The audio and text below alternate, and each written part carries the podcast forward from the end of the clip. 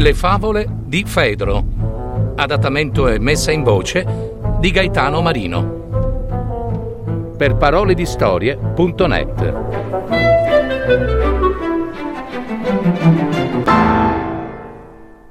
Il cieco.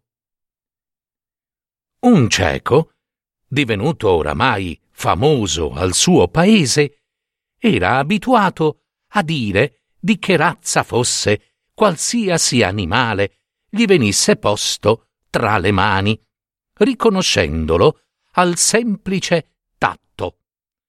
Un giorno gli venne presentato un piccolo lupacchiotto.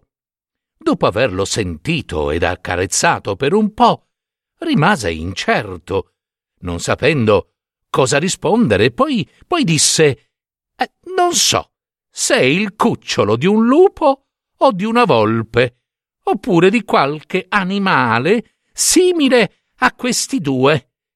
Però di una cosa penso di essere assolutamente certo: questo animale non è adatto ad andare né con un gregge di pecore né con un gruppo di anatre». Morale: la favola dimostra che l'indole dei malvagi a volte si rivela anche sotto solo dall'aspetto fisico.